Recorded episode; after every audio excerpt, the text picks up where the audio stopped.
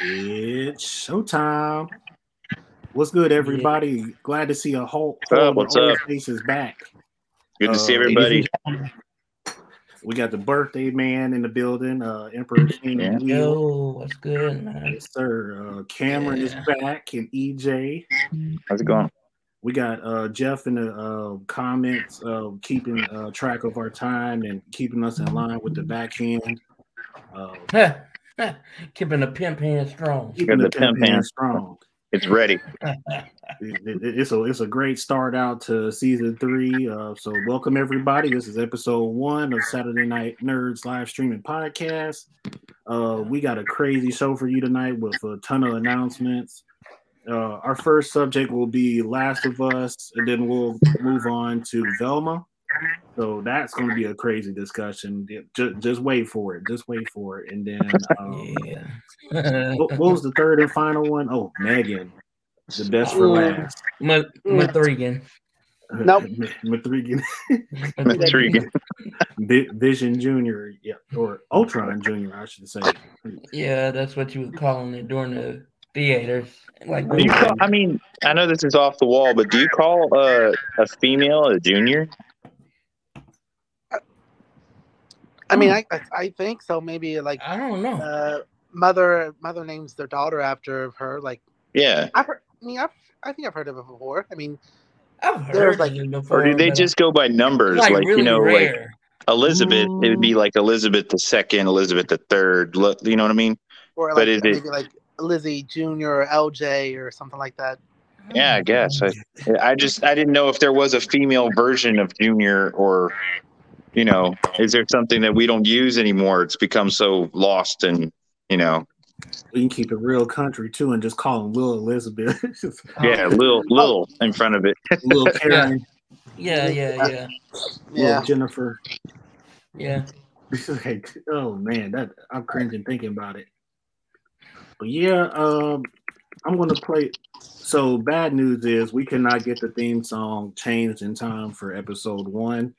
But we'll definitely work on that. So hopefully by episode 2, you guys will be able to see what my homeboy's been working on as far as producing beats for us. And in my opinion, I really do love the old one too, man. Mm-hmm. Like I really love that one. It's stuck on me low key. Like it is.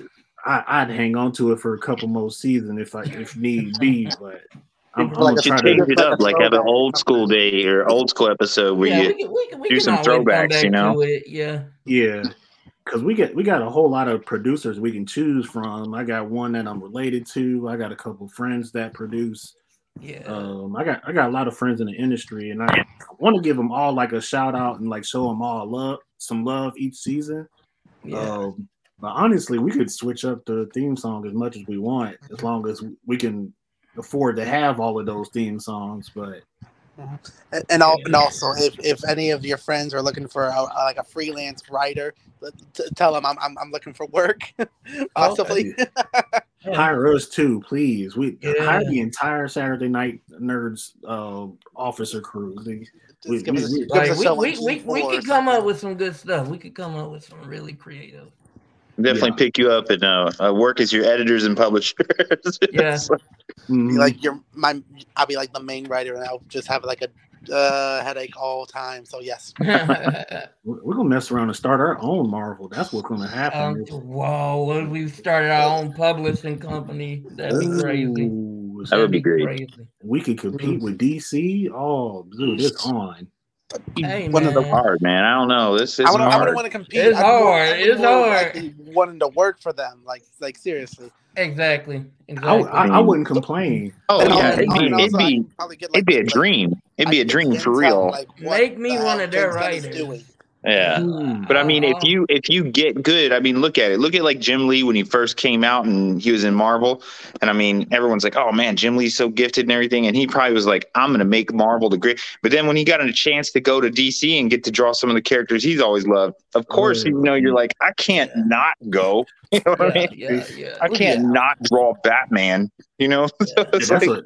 You turn that down, you fumble the bag. You cannot draw Batman. You cannot write for Batman. Yeah, so long as it's nothing like Batman and Robin. Yeah, that's true. because that starts to wear out on artists and writers a little bit too. You can tell, like, with certain storylines with Batman, it's just like. All right, so are we hitting the old intro? Or like, what's happening? Whenever you're ready, Deontay. Yeah. We are going to play this old school intro in 5, 4, 3, 2, 1.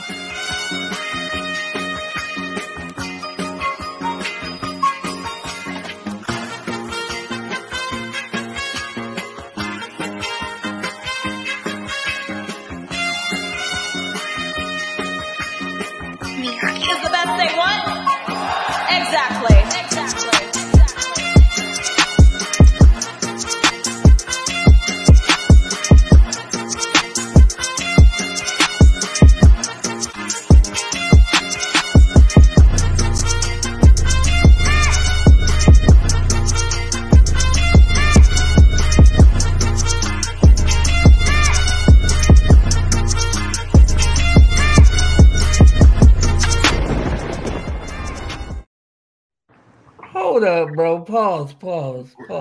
I do not remember the bass hitting that hard toward the end. Bro. Yo!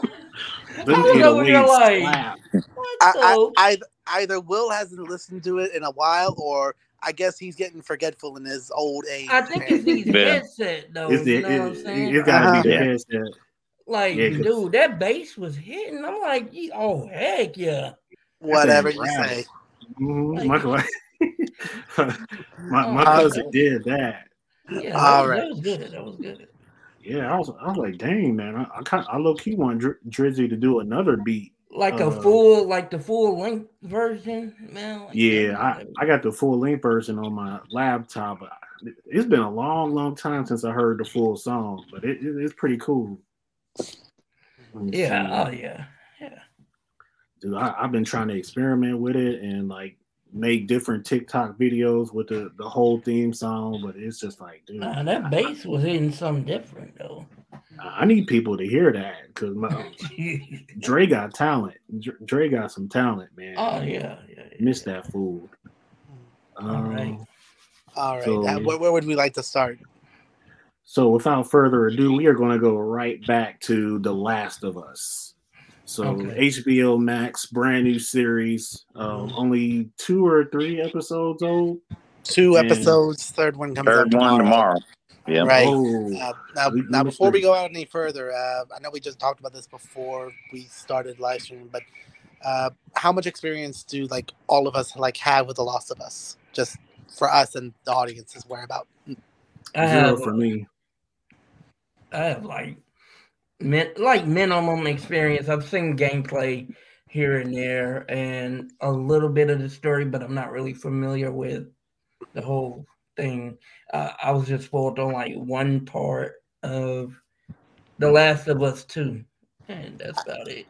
I've not played the games. I've basically seen a lot of it and know the gist of it. I've been told to play it, and I hope I get to eventually. EJ?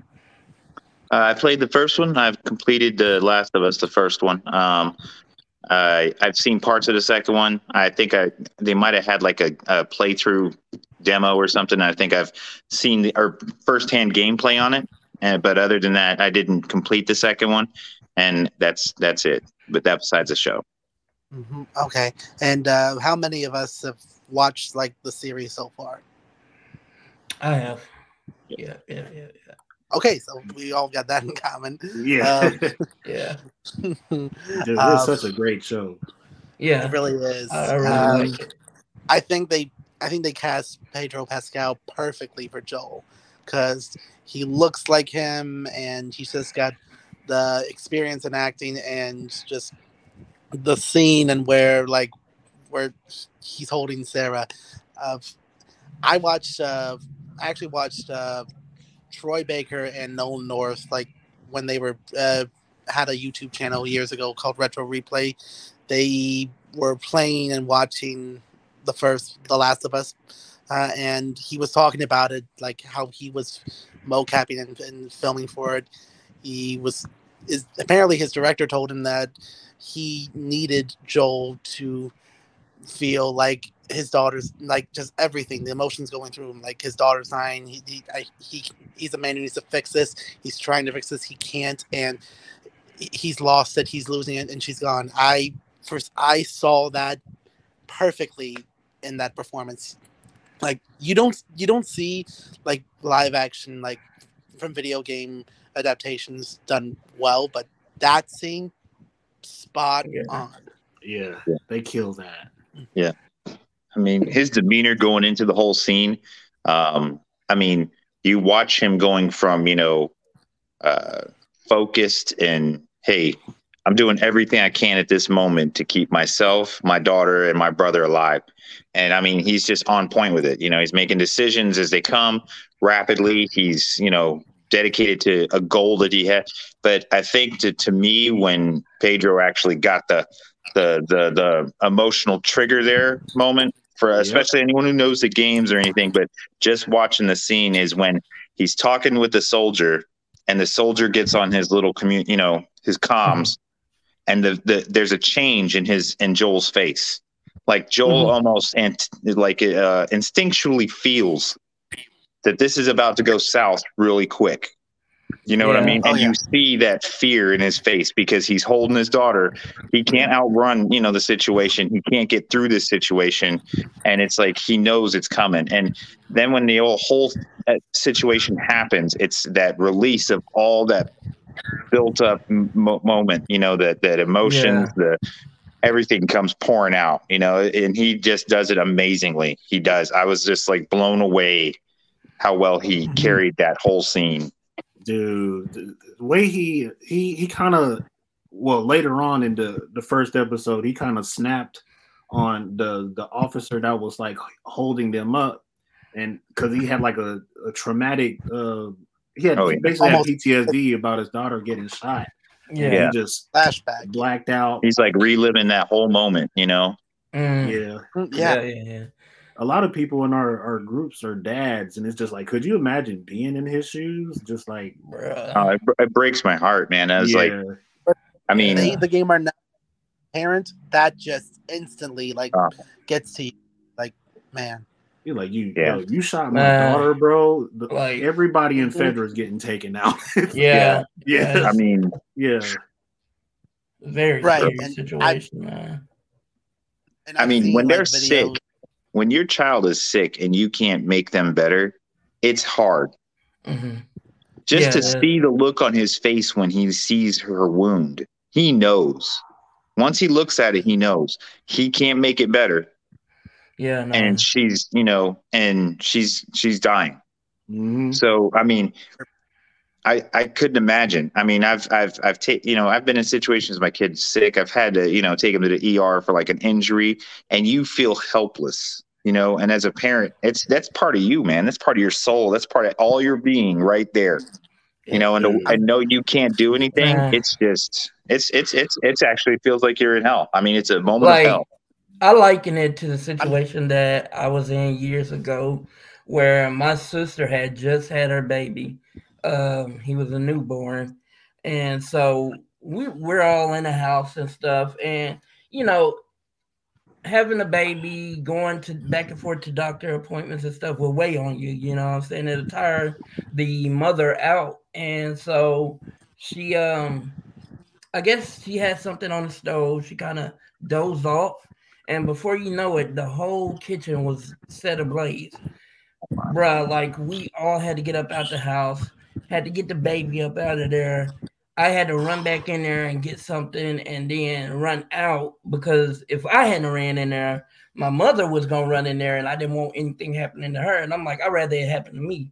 But in that moment, all I could think about was, like, if something had happened to my little nephew, I probably would not be able to live. And, like, so to see that to see Joel go through that, like, I'm like, bro, for it to actually happen, and you have no power over that situation, that hurted me to see him crying like that. Yeah. Like, he was hurt to his core, to his soul, man, and it bothered me, bro. I'm like, if that was me, I'd lose it. I'd be like, nah, you gotta take me too, man, or else we both going, because I'm into your life right then and there. Like, it's that's exactly how Joel felt too. Joel just like, man, probably, he tried everything in his power to try to like talk some sense into himself and then talk her into like staying alive just a little bit longer until he could get help. And it's just like, in the back of his mind, he knew he wasn't going to succeed. And the way he screamed out to his brother, you know what I'm saying, help me. Yeah. It was so heartbreaking. I'm like, holy Jesus. Yeah. And, you know, I mean, Tommy's in the same boat. I mean, he's got a moment where he can't do anything, but he's going to, you know, he's concerned with Joel. Yeah. You know, he can't save his niece, but he's hoping he can save Joel. Yeah. Yeah. Yeah. You know? And but can you, if you're in that position, if you have a sibling or a cousin or, you know, something that you're really close with and you're in that moment and, you know, you're like, they want to die at that moment. And you've got to try to figure out, how do I keep them from dying? You know, Will just said it. He's like, you just took what's so most important to me. I'm going to die killing you. You know what I mean? Yeah, exactly. And you're trying to stop them from going that route. You're like, no, you know, Tommy's probably like, how am I going to get Joel to come with me? Mm-hmm. You know, dude, he is way off the edge at that point. He was like, oh, yeah, man. anyone in that position would. But, oh, man. But backtracking off the really dark and traumatic part of this, of that, I really liked how they did the shots within like the first 30 minutes, especially like when the first outbreak was happening and they got in the car. Because if anyone's played the game or seen videos or footage of it, you know that you don't control the car, you control Sarah. You're watching your dad drive and just seeing everything on the road. That's how it felt like when you were watching the show, seeing the road, mm-hmm. seeing the people on the side of the road and the burning building to the side and just chaos amidst everything. It just, and that felt really real. Like that could actually happen. Granted, mm-hmm. the planes like flying in so low, that was different and it worked, but it just felt really good and really real. Everybody was panicking. Absolutely. Everything was in disarray. Like and that's another thing they did so well. They conveyed that feeling to the audience. You know, all the emotion that the characters felt, everything that they were seeing, the turmoil, everything, and you're like, holy crap, bro. Yeah, most definitely. And you saw it mostly through Sarah, because you mostly stuck with Sarah, for the her expression and everything. Yeah, they go to focus on her face, and I mean, she did an excellent job as a young actress. She conveyed a lot through her, just her look. You know what I mean? And I mean, she came up. She was thinking the thoughts that you were probably thinking watching it. I mean, she's like, "How do we know we're not sick?" You know what I mean? Yeah. So it's things that, but she's voicing it because Joel's in focus mode. I'm getting out of here. We're going to, you know, I'm getting my...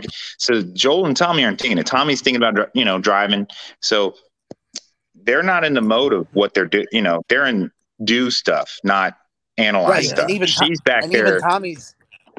Yeah. And even Tommy's thinking about, like, wanting to help others because he was the one who, like, what do you know, like, they got a kid. And Joel's like, so do we. Move. We don't let anyone get in our way, no matter what. I don't care who they are. That's, like, that, man, yeah.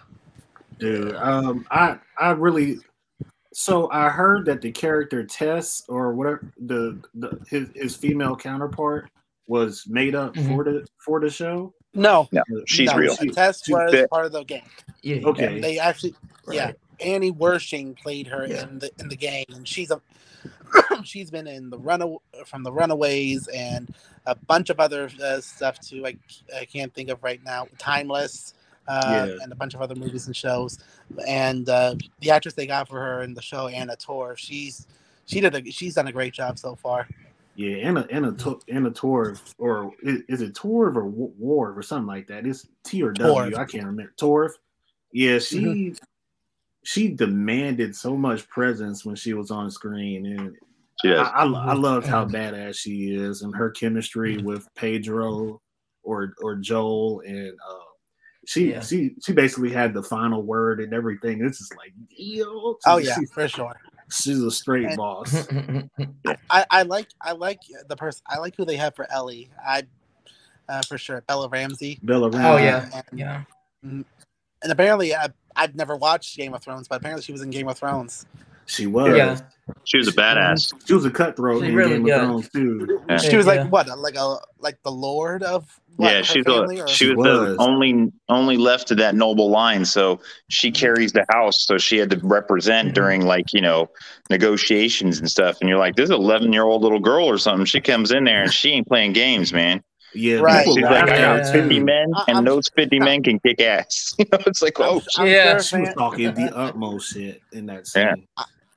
And it helps that Pedro was in Game of Thrones too, so they carry that as well. But that's crazy. I know. He was one of my favorite characters in GOT. You don't think about that, no, I mean, he's done so much. I mean, I didn't even know that. Like, I saw a clip recently. He was on Buffy the Vampire Slayer. He's like 20-something years old playing a college student on campus with Buffy the Vampire Slayer. I was like, he was in an episode of Law and Order's Special Victims Unit, like season 12, like 11 years ago. Yeah. Yeah. And now he's the Mandalorian. Now he's Joel. Now. He was even whining Maxwell Lord. Maxwell Lord. Mm-hmm. He's just doing really good. We forgive him for that. We forgive him because I know he didn't. Do Mando made up for that. What was that? Yeah, Mando made up for that, man, for big sure. time. But yes, he'll be fine. Card. What are you saying, Will? Yeah. Wanda Cart. No! I said that one cartel movie that he was in. Oh, he was on the show Narcos. Narcos. He was on Narcos. Yes. Yeah. Oh, you talking about Sicario?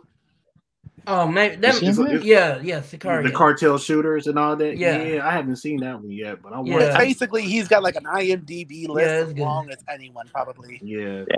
And you would forget that he was in most of those roles, but now that he's come, front of the screen, he's owning it. He's doing a great job. I got a question for. And now I remember back in the heyday, he did a pilot for Wonder Woman for the CW, where they were going to have Adrian Pilecki play Wonder Woman. Oh yeah. Mm-hmm.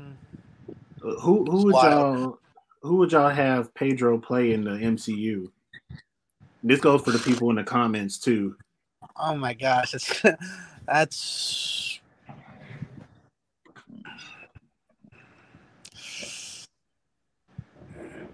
I would have said Robbie Ray. Scott Summers.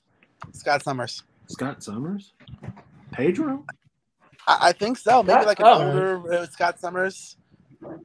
I don't know. Maybe I don't know why that popped in my head, but yeah. Yeah. The first thing that came to my mind was Robbie Reyes, but he's kind of Scott Summers, but yeah, he's there a little was bit only older. One Robbie Reyes, and that is Tommy, the guy from Agents of Shield. Yes, sir. Yeah, he played Robbie in Agents of Shield, and I still want him to come back. I hope he does too. If he doesn't cross over to the MCU, he can stay with Agents of Shield, and I'd be fine with that. You know, I could actually see. I would like to see him playing in a more, maybe a darker role, because you saw some of the darkness. You've seen some of the darkness, like in this series and in Game of Thrones with him. So maybe I was thinking he could fit the persona, especially if they went the route with Ghost Rider and Robbie Reyes and stuff, maybe Johnny Blaze, Mephisto. You know, playing the he should have been. The personification version, like, you know, Mephisto on the planet, you know, like, could he play the devil? The human I think he could pull it off. He would. Yeah. Right. He looks a bit more like Mephisto than Sacha Baron Cohen does. Yeah. Wait a minute, they were going to have him play it? Yeah, that's the word on the street. The word on the street. He's going to play him. Yeah. They say he's already casted in Agatha Hart. Whatever they call it. We don't know next to anything about that, really, because I've heard that maybe it's going to be Aubrey Plaza who plays Mephistopheles.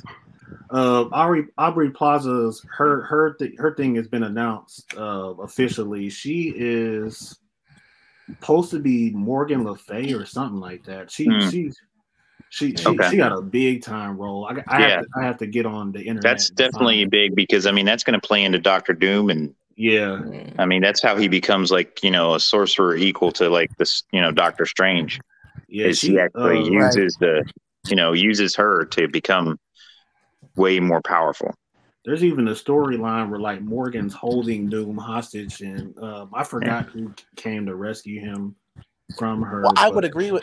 Well, I would say that too, but even though it's technically not directly connected to the MCU, they've from the Runaways. I know when season 3 they actually had Morgan Le Fay. Yeah, you know he probably would have done a good Kraven the Hunter too. I mean, okay, you're. I like that. I really do. A lot better than Aaron Taylor Johnson. Yeah, Lane. And I mean, I like Aaron Taylor. Protect the wilderness, Kraven. Yeah, but he looks like Kraven, maybe a bit older, but he could have played an older Kraven. Mm-hmm. You know, he's got the spear skills, so we know that much. Right. Hey, Aaron could play the younger version of Kraven, and then have him. Right. Aaron should be Barry Allen, honestly. Pedro should be Barry. No, Aaron Taylor Johnson. Should be Barry Allen. Yeah. He'd make a great Barry Allen. We already had about Barry Allen. He had so many roles, man. He really could. I thought he was about to say Ezra Miller, and I was going to faint on this show. Are you out of your mind? No. I was going to faint. No, I was like Ezra. Oh. No. Brandon, it blew our minds when they actually met in Crisis, but. Not anymore, no. Yeah. But no, that's backtrack to The Last of Us. If anything, somebody said Norman Osborn for Pedro. Ooh. I was thinking Otto Octavius for some reason. Octavius would be cool too. He could definitely do either of those, really. Yeah, for sure. Like Tom Holland's own version. But it'd be hard. It'd be so hard to replace William Dafoe. Though. I mean, William Dafoe is. And Alfred Molina. Yeah, they're both great. And I mean, but there is no, when you say Green Goblin, I mean, probably for the rest of time, it's Defoe. You know, yes. I mean, we can forget he'll always the baby Green Goblin from Amazing Spider-Man 2. I don't even remember the actress name right now. Yeah. Pedro, as long as he gets a long-term role and the character makes sense for him, then I'd be happy to see him in the MCU. I mean, he could be in the X-Men and be Forge. I mean, ooh, you know, Lord. I know that's I believe he's an indigenous, from the indigenous peoples, but I'm not positive. I think that's what his origins are. But I mean, if you're just looking at the character, I mean, he kind of fits the role. We know he can play, you know, Mando kind of, you know, would be an easy slide in to Forge, who uses, you know, different types of tech weapons and stuff like that. So, maybe because like he's already got like silver armor, he could be Colossus too. Yeah, true. Yeah, but The Last of Us is we got off track. So we covered the daughter, Nicole Parker. We covered Pedro. Ellie. We talked about Tess and Ellie just a little bit. Mm-hmm. Now, I'm not positive. Question about Tess. I mean, remember, I already gave my age away earlier, so I could have forgotten. But I don't think Tess died that way in the game. No. She took on the soldiers. What are they, Fedra or whatever? Fedra, yeah, Fedra soldiers. And she dies. Right. You know. I think it's because we take off and we don't actually see her death because we don't actually see her die. So I think that gave the producers, the creators, a little bit more leeway because we actually just see it. And also, Neil Druckmann is on hand on this. So if he's having a hand on this, I'm not going to argue with Neil Druckmann for sure. And I mean, it made sense though. I mean, it wasn't a bad change. It was just like, I remembered it and I was like, am I having a Mandela effect moment? You know? No. No, she did get infected. Like they did. Yeah, she got infected, and she volunteers to hold them off. Yes, you know, so they can escape. Different enemies, like instead of soldiers, it's infected. It's different, but it works. Yeah, she definitely wasn't going to survive that. So when I saw the grenades hit the gasoline on top of the gasoline, I was like, oh, wow. Yeah. This is my first time being introduced to the show and all these characters. It's wild. Yeah, it's so wild. I see the grenades, I'm like, ooh. I thought with all that gasoline and all those grenades, the explosion would have been bigger, but I don't know. I still freaked out when I saw that hit the gasoline. I was like, "Oh, she ain't trying to go in a blaze of glory. She's trying to get shrapnel too. She's trying to get in the blaze. She wants to be cooked. Yeah. Tiny pieces. Oh God! Probably one of my favorite things from watching the show is the music. Just like how it just sound. It sounds exactly like it gives off the same feel, the same emotion, the same tone as you would play in the game. The music is just so beautiful. Yeah, and it portrays the stillness in certain moments perfectly. Mm-hmm. I mean, whoever got the soundtrack going and did that, put that together, the stillness, like when they first hear the clickers, it's perfect. It is like the music leads into it perfectly, and it just builds to that moment where you feel their fear, the fear of the unknown.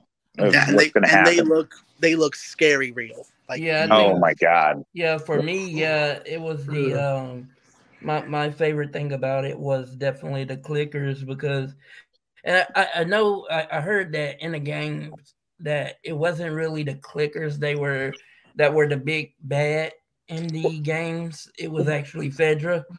Well, I think it depends on who you ask, because there's a lot of people that you run up against. It's the infected, the clickers, it's Fedra, it's even the Fireflies. There's no clearly good and bad in the game. Right. I mean, even Joel, when you take the story, Joel's only doing what he's doing to, one, get him a chance to, go off and do what his goals were, and two, because he promises Tess. Right. Other than that, he doesn't give a rat's ass about helping anyone, curing anyone, saving the little girl. He does not care. Right. He gives zero shits. And even by the end of the game, and going into the second game, they're not sure if everyone thinks this, but I'm sure some people would think, because this is a morally gray game where you ask questions, you talk to people about what they think. That some people will think that Joel made the wrong choice, and some people will say that he's in the wrong and the bad guy for doing that. But like I said, it's just a matter of who you ask and what they think. Yeah. I was waiting on people to get on Facebook and act a fool about the intro visuals, because it's just Game of Thrones. I respected that. Hold up. Finish what I was talking about earlier. Yeah, my favorite thing was the clickers. I just like the horror that they brought to the to the show. And what really got me was that scene where he was about to kiss Tess, right? Mm-hmm. And all of those little hairs, the little spores. Yeah, I got chills down my spine. I think that's real. The one different thing about between the infected from the game into the show, because I don't think in the game they had strands of spores coming out of their mouths. That's different. It's creepy and it works. Okay. It works, yeah. Because if they try to do it in the game at this point, when they're leaving into the quarantine zone, they have to wear gas masks and stuff, because the spores, the infection, all happens respiratory. Right. Okay.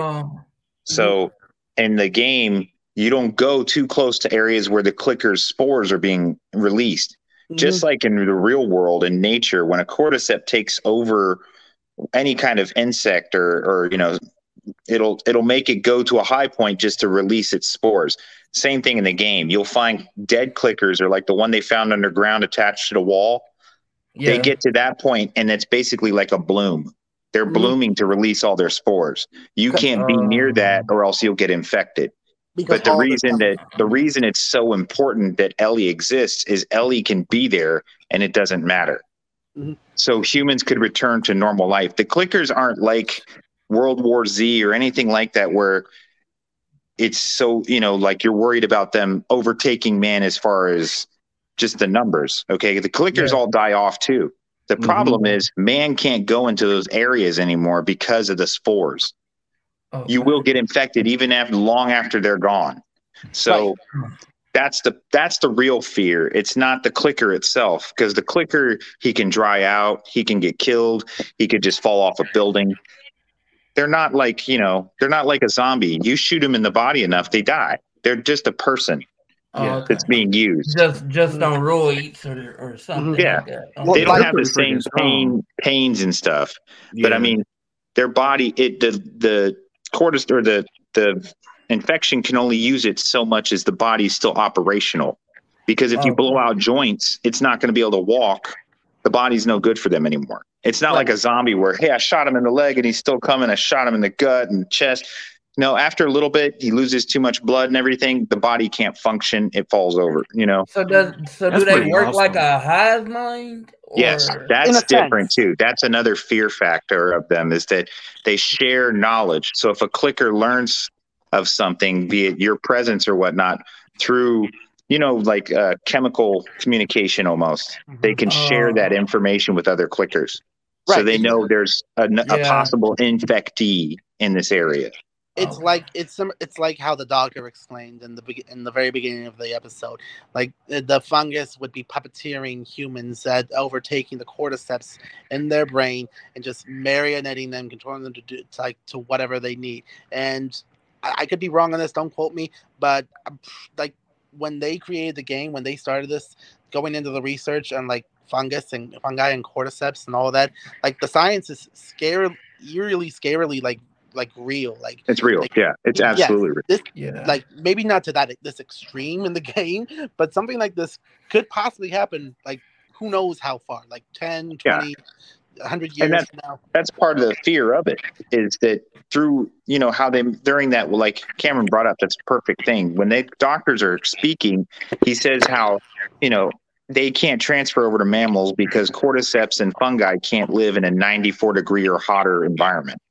Okay. Mm-hmm. So mammals and all animals that are warm blooded are off limits. Okay. Oh. But with every step of evolution, we've seen things change that, you know, I mean, we never believed that to the level that, you know, you could kill off an entire section of ocean, but look at the base of the Mississippi River coming into the Gulf. Uh-huh. It's a dead zone. Okay. But it's created a certain type of algae that can survive in that dead zone.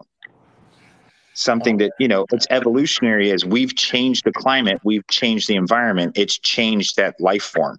And so that's basically what the goal, you know, the idea is the cordyceps is as we made the planet slowly hotter, they've become to where they can survive in hotter climates. And now they have new prey to help them expand because they're like, oh, hey, I can survive in 96 or 97, 98 degrees. Boom. I have new vectors. No longer it's just vectors of bugs. You know, it's vectors as in anything that's within, you know, maybe 100 degrees or lower, I can infect. So the way that sounds, me being a casual, it already sounds like they have a weakness, and ice might be a part of that. Possibly, yeah. It, basically, this show, the game, should have been a wake-up call to us, like wrecking our planet. At the game, the show should definitely be a wake-up call to that as well. It really should be, yeah. Because both of the creators of the game, only one of them is on the HBO series, and Neil Druckmann. Other one. Yeah, he's supposedly suing HBO because his name's not in the credits. So that's kind of a strange and unfortunate situation that both creators aren't getting credits for. Well, I'm pretty sure it was Naughty Dog was credited for creating the game. I know that because I saw that in the intro. It credited Bruckerman too, or whatever his last name was, but it didn't credit the other creator, and he's pushing a lawsuit now. It's another Bill Finger situation. Yeah, we're gonna have another Social Network movie. Like, oh God! No. So long as you don't get Jesse Eisenberg to do it, no, please. Oh man, the bad legs. That's outside of the horror scenes in Last of Us, where they had to like fight their way out of like a library or something, and. Thank goodness the clickers were blind and they had all sorts of disabilities that gave them advantage. It's just like, they're similar to like Tyrannosaurus Rexes in a sense. Like they can't see really too well, but they can hear and smell. Their other senses work perfectly fine. Otherwise, they've been done for. Oh, for sure. Yeah. And they're basically stages. You saw what would be a late stage clicker. When a person is first infected, when you see Tess starting to act strange, when they're first infected, they just kind of act like someone who's lost, and then they get agitated easily and stuff. And as if the show progresses, like the game, you'll see they're actually pretty dangerous because they're still using weapons. They can still see and they can infect you, but they're not thinking straight. Right.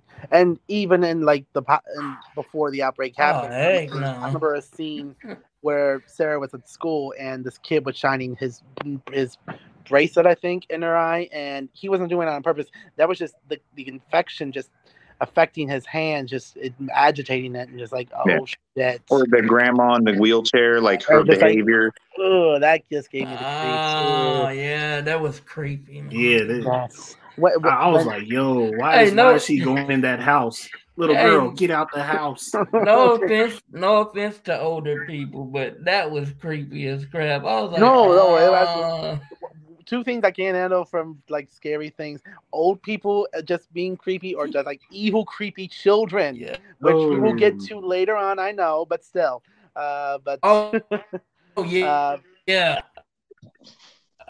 dude.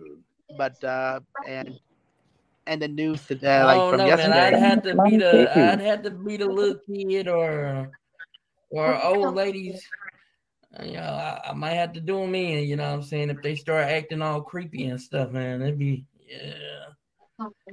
on site for them. Man, if they even get me in the same 5-mile radius after I see something like that, they just be like, hey, run, where they go? Run. Yeah. Yes. Is he out of state? How did you? I'm a speedster, man. What can I say? I get scared and I tap into the speed force. Yeah, tap into the speed force. Oh, all right, Wally. He said, "Tag me in, bro." And thankfully, yesterday HBO renewed The Last of Us for a second season, so we're definitely getting more for sure. But it also raises the question of how much of the first season is going to cover the game. Because we know that they wrote and directed 9 episodes for the first season, and it takes a good while to get through the game if you play it like fully extensively. So, are they gonna divide the game in like 2 seasons, or are they gonna do the whole game in one season and then do part 2 in a second one? Yeah, I seen something on Instagram that came from like IGN or like a really credible source that the creator was saying that part 2 is going to be season 2, and then if they do drop a part 3, that might have something to do with part 3. But I'll have to go back and Naughty Dog makes a part 3. Yeah, I seen something on that this morning too, and it was just like a lot of information that's hitting the net fast, and it was just like. I had absolutely no time to confirm it with my own eyes. Yeah, I'm pretty sure it was just Naughty Dog like getting out into the internet that they're moving on from Uncharted for some reason, which is very sad. But and that The Last of Us Part 3 would have to be decided on them. Yeah, and that's probably going to be the last installment from other discussions I've seen. So that's a good way to end the entire season series. So I definitely, when part 3 drops, I'll probably hop in on that. Baby, okay. We'll just have to see what happens with the end show, because we got like 7 more episodes, and because it's gonna get even more wild and crazier. Trying to take it away from me, especially if it's like gonna stay true to the game. Yeah. And also, I wanted to bring up the actress who plays Marlene, Merle Dandridge. She's the only person from the game. She plays that same character from the video game. Mm-hmm. She showed up such a badass. I'm glad you brought her up, because we almost left the topic without giving her quick shout out. I almost forgot too. Her and the Fireflies, they came through like showing Fedra what's what, and I got mad respect for her getting that role and still coming off as a badass as she was in the game allegedly. I also like that you get to see a little bit more of the Fireflies in the beginning, because we mostly hear and see the Fireflies through Marlene in the game, but we never actually get to see more than that, and what they do and what they've done to Fedra, besides the bomb that they guess they plan the car as you're trying to get out of the quarantine zone in the game. But other than that, you actually don't get to see much of the Fireflies until the very end of the game. Yeah. So that was nice. That's pretty cool, man. I have absolutely no complaints about this show. But we'll go ahead and move on to topic number 2. So that is another HBO Max series with quite a reputation to it. Oof. Ladies and gentlemen, Mindy Kaling's Velma. Why? Honestly, why? Yeah, I love Mindy Kaling. She's funny. She's lovely, I'm sure.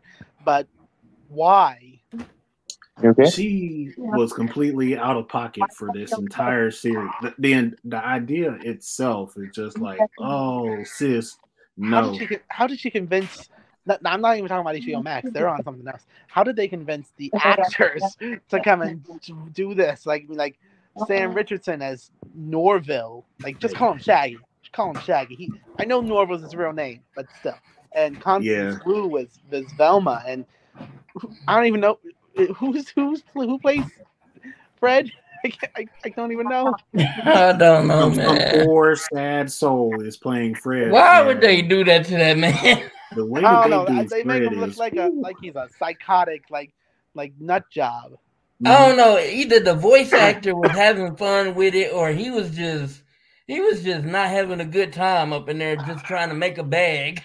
He probably felt like he was doing something right for the universe, man. Because there ain't no way in hell you can convince me to take that role. He had to sit in the studio and listen to them call him little dick this, little dick that. Oh, it's because he's white and this and that. I'm like, We're gonna give him this white privilege and just shove it up him, I guess. I don't know. What? They went crazy with that. They made him this big childish baby. Oh yeah, he's just a small dick white. It's overboard, and it ends up feeding into the whole. It really is. The whole narrative given by the side that hates woke.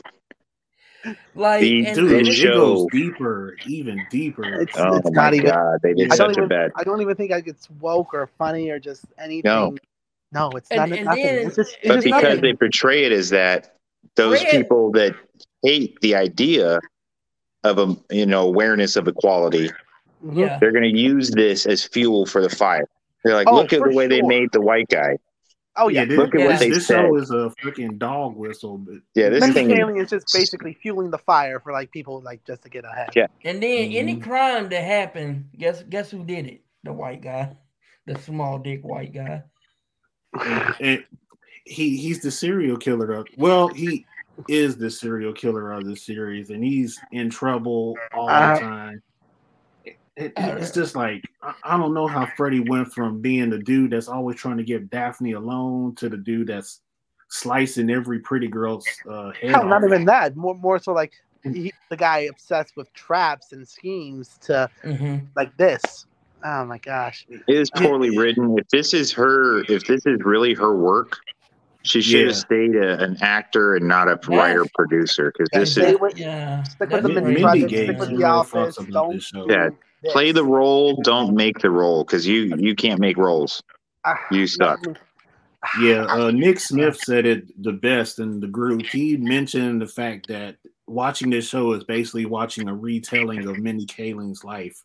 That's what it feels like. It's exactly that, because it's not Velma. And then it's we aren't watching Velma at all. And then poor Shaggy. Shaggy, man. Or whatever. Poor Norville. Norville. Shaggy, I don't know. The Supreme Simp, Shaggy. You know what's funny? They did a Scooby-Doo series, actually 10 years ago, called Mystery Incorporated, where Velma was interested in Shaggy. Exactly. And now they're doing the reverse with Shaggy being into Velma, and it's just And apparently she's shacking up with Daphne. It's so weird. Like Eastern Asian Daphne. Yeah, if you want people to get historically accurate up in here, you remember that post that Rob posted about all the Mystery Inc. crew hooking up with each other at least once. So it's just like one big polygamy ball. Basically, it's just big orgy. I just don't understand why the fuel to redo everything and to just to destroy the old mold. We're talking about a kids' cartoon show. Yes, and I will say that there is a free, like, people have the freedom and the ability to try to put their own spin on something old. Yeah. Mystery Incorporated was actually a really good series. It was darker. It was different. It had storytelling. It was serialized. It was good. But I will always love the original. I am in them. But they have the freedom and the ability to try it and something. If it works, great. But this, no. What I don't get is like they made. Okay, so. We have Fred, right? The small dick white guy. Then we have the Norval or Shaggy equivalent. The super simp black guy. Yeah, super simp, hopeless romantic, and he doesn't. Does he smoke weed or no? In this, he does. I don't know. He does not. And then we have bitchy Daphne, who's like, I hate you, I like you, I hate you, I like you, like half the time. What's going on with that? I don't know. Like lesbian and Asian. With two lesbian parent police officer parents, which are actually they carry the show. It confuses me because, are they into each other or are they not? What's going on? I think it's a reflection of this generation, of the era we're in now, because we really don't know what's going on, and we don't know if they're into each other or not, or they're just wanting to fuck or just wanting to get along. Around it really my is language like for anyone who is a minor or whoever, but still, I think it's just a reflection of the generation, the era that we're living right now. Why do they look younger too? Like they don't. Maybe it's just the art style, but it's like they really do. They're all high schoolers. At this point, this is basically Mindy Kaling's origin story for. And Velma. she thought that it was good to show the inside of the girls' locker room of underage girls being. That's what I'm saying. They're putting all these adult themes on high school kids. What the heck is going on? What? Harley Quinn. And then got the nerve to say that whoever looks at it or creeps, you made it. 30 seconds into the show. The show wasn't even on for 30 seconds, and you see cartoon teenage titties everywhere. It's just like, what?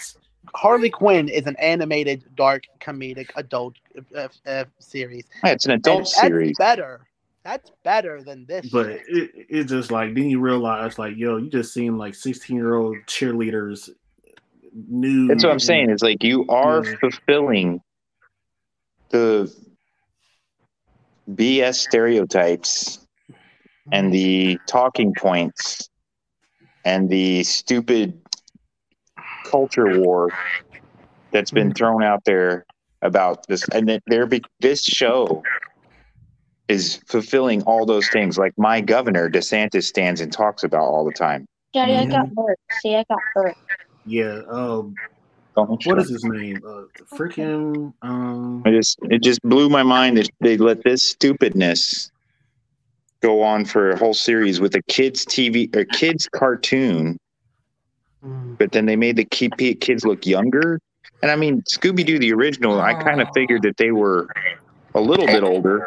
In the country in a band 18, together. 19, 20, at least. Yeah, young, it's a pup named Scooby-Doo, basically, but just a little bit older. I'm not going to lie. I feel bad watching it.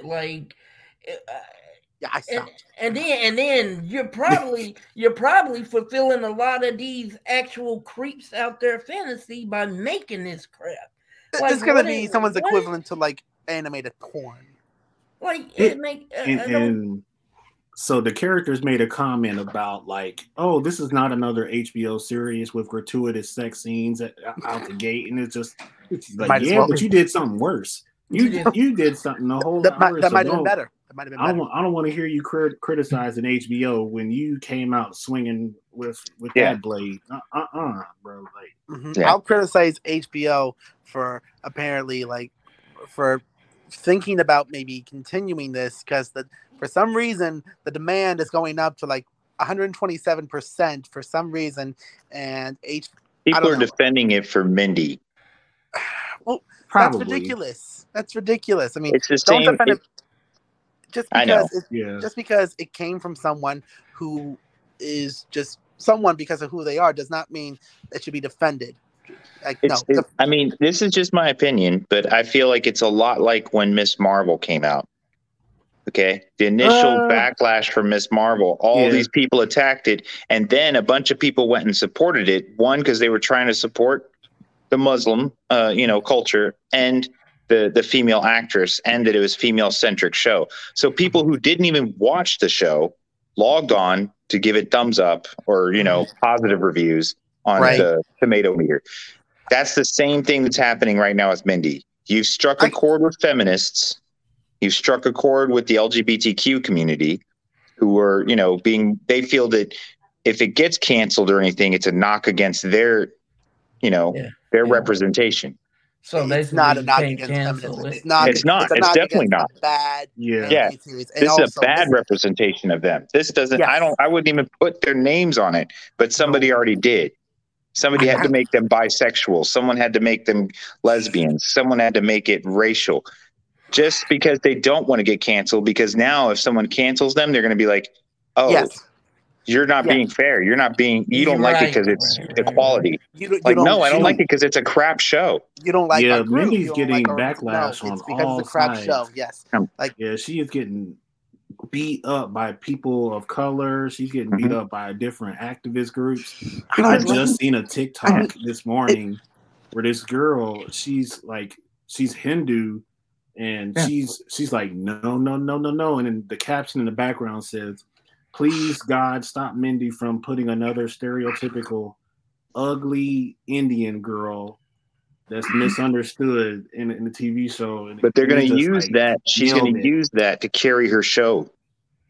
Because if you cancel it now, you're canceling it because she's Indian. You're canceling it because it's a female-driven show. It's directed, produced, and acted. So basically, either way you go, you got it. She's making it to where you have to put up with it. Either way, someone's gonna lose. You have to put up with that garbage. It sucks. I'm boycotting season 2. So screw that. We'll boycott HBO Max if they lose. Despite everything, that means they lose everything. I mean, they already canceled. They already canceled Titans and Doom Patrol. No, you're telling me, man. You're telling me. This is why I'm already living with HBO Max. We can talk about that at the end, at the tail end, after. But I'm sorry. Well, I didn't mean to bring that news to you like that. No. Damn. But. I know, but trust me, you and me both. HBO Max and Warner Brothers pissing me off for the last year. I swear, bro. Still are. But okay.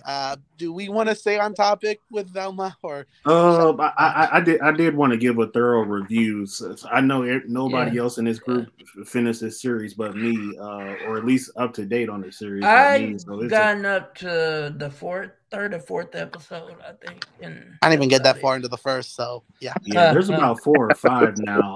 I'm caught up, but it's just we owe Dante. I really do. The thing I did was I wanted to help support my brother, so I was like, you know what, we got to tough it out. You're a good sibling.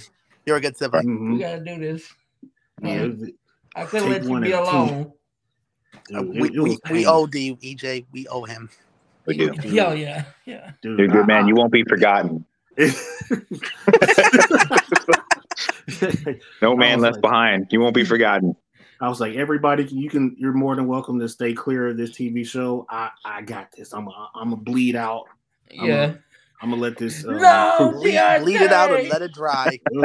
Don't dial me, man. I'll suffer. The fact, man, that's what killed me the most is finding it. I had a lot of comments to make about this show, but after seeing that TikTok, it just kind of confirmed everything I always suspected. It's just like, wait, isn't that kind of like a stereotype to have like a chubby, ugly lesbian Indian girl? Yeah. And then make her the main protagonist of a show. And it's just, it's like, damn, like TikTokers wasted no time calling her out about that. And it's just like, oh, the show is getting worse every time I think about it. This is probably going to be Fumble of the Year in 2023. Let's hope so. I don't see anything beating it. It cannot be any worse than any DC or Marvel product put out like for the rest of the year. It cannot be any worse than it probably won't be worse. Transformers can't do worse than this. None of the DC movies is better. Mm-hmm. I'm excited to watch Transformers. Transformers is going to slap. Beast Wars, let's go. Yeah, I'm willing to bet that freaking Shazam is going to be better. Shazam's going to be better. Flash is going to be better than Velma. Have you guys seen the trailer that just dropped down for Shazam? Yeah. Mm-hmm. It looks so good. It looks darker. It looks like it's going to be really good. Yeah, I'm trying to tell people. Yeah, it does look like it's bringing a little bit more of a serious tone. I mean, not darker like Zack Snyder darker, it's a little bit more serious, where you can't tell. Like you're just like, I have no idea what's going on. Darker, like that. Like, that is a better word. And also, I think because him facing off against Lucy Liu, it's going to be really good, and hopefully another reason to keep Zachary Levi on because we love him. He's a nerd like the rest of us, and he's done a great job.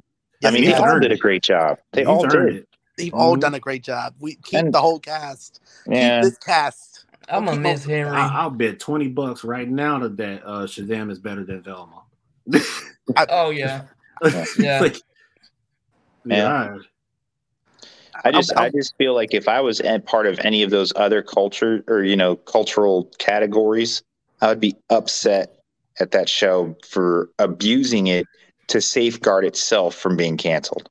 Right. Yeah. There's no reason for that. She projected so much on these characters. The only way they could have made it like any more was like if they made Fred a black paraplegic, gay man. Homosexual. Right. That'd be like the ultimate stereotype. Yeah. That's what they would do to protect this show. So if you cancel it, you're like, you don't like all those people. Like, no, dude, I don't like the show. I pray to God, in my personal opinion, I hope they don't renew it. But if they do, I'm going to go off on HBO Max and like in Warner Brothers for renewing this crap, but canceling shows like Legends of Tomorrow, Titans, Doom Patrol. Oh, it's official. Wow. Yeah, Doom Patrol. I mean, seriously, you canceled Doom Patrol? But you're going to keep this? Brendan Fraser's Robot Man, yes. And because of this show that... Velma's as a character's approval rate or whatever popularity poll skyrocketed because of this show. And it's just like, that's kind of a... Yeah, it's nuts. No. Yeah, all the negative press, all the negative reviews and issues, for some reason, it's getting like demand raised and just like high popularity. I don't know. I can't explain it. It's really messed up. And if it does get renewed, we'll basically we'll have everyone block HBO Max. I'll boycott it just because of the fact that it's disrespectful to the LGBTQ community. It's disrespectful to the people of color. It's disrespectful. It's disrespectful to white people. There's no reason to be throwing that crap out. It's disrespectful to Velma. It's disrespectful to Hanna-Barbera. It's disrespectful to Scooby-Doo. Scooby-Doo, yeah, exactly. Let's hope they don't do anything with Scooby-Doo if they try to bring him on. Please, oh my God, just keep him a dog. Keep him a dog. Yeah, he'll be a white poodle. Scooby-Doo would probably be like a freaking snickerdoodle. A Mexican. He'd probably be an immigrant or something. Chihuahua. Yeah, a chihuahua. A chihuahua with no hind legs that uses wheels. A blind chihuahua. Yeah. Let's not get too extreme. Good, D? Do you want to? Because I can't believe I'm saying. I had a couple more thoughts. Yeah. I had a couple more thoughts, and then we could. But Velma, this show disrespected Velma herself. Like, if you were to write this series yourself and how you would give your take on Velma's origin story, first and foremost, if you're going to give her a plot, stick to it. Because you watch this show and it's just like, okay, Velma's objective is to find her mom. It's all over the place. And then when you like watch the show as it goes on, it just like gets further and further and further away from the plot.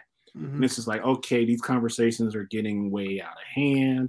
Mm-hmm. I appreciate some of the jokes that do land a punch, but can we please get back to Velma solving mysteries, being mm-hmm. a highly intelligent badass, and actually solving the overall mystery that she's supposed to be solving? And it's just like, nope. It's more runarounds than anything, because it's mm-hmm. just like, I got a lead on something and I'm going to go to Fred's house to see what's what, and then a whole lot more bullcrap comes through before mm-hmm. she even gets a hint about what her big mystery is. So it's just like, oh man, dude, I can't wait till season one is done. And just the show be done. Yeah, I got to stick it out through the end just in case there is even a little bit improvement. Yeah, a little bit. Then there are animated shows that if anyone knows, like Amphibia or The Outhouse, those are animated shows on Disney Channel, and those are more serious, more serialized, and have more story and plot, even though they have like fun one-off episodes. But those are much better. And they even talk about like death and LGBTQ and just all those different cultures and ideas. Those are great shows. They're much better than this. I recommend Amphibia and The Outhouse to anyone. Like, you guys should definitely watch them if you haven't. There's quite a few shows that get into the weeds of it, and they're actually like really politically correct about it, but still mm-hmm. keep the adult humor going. Like Big Mouth. Big Mouth is really big on inclusion mm-hmm. and all that, and like exploring sexuality, the different types of sexualities. And they were smart though. They didn't gear it towards kids. They definitely geared it as an adult, mm-hmm. you know, or at least young adult, you know, foray into sexuality and, you know, coming of age.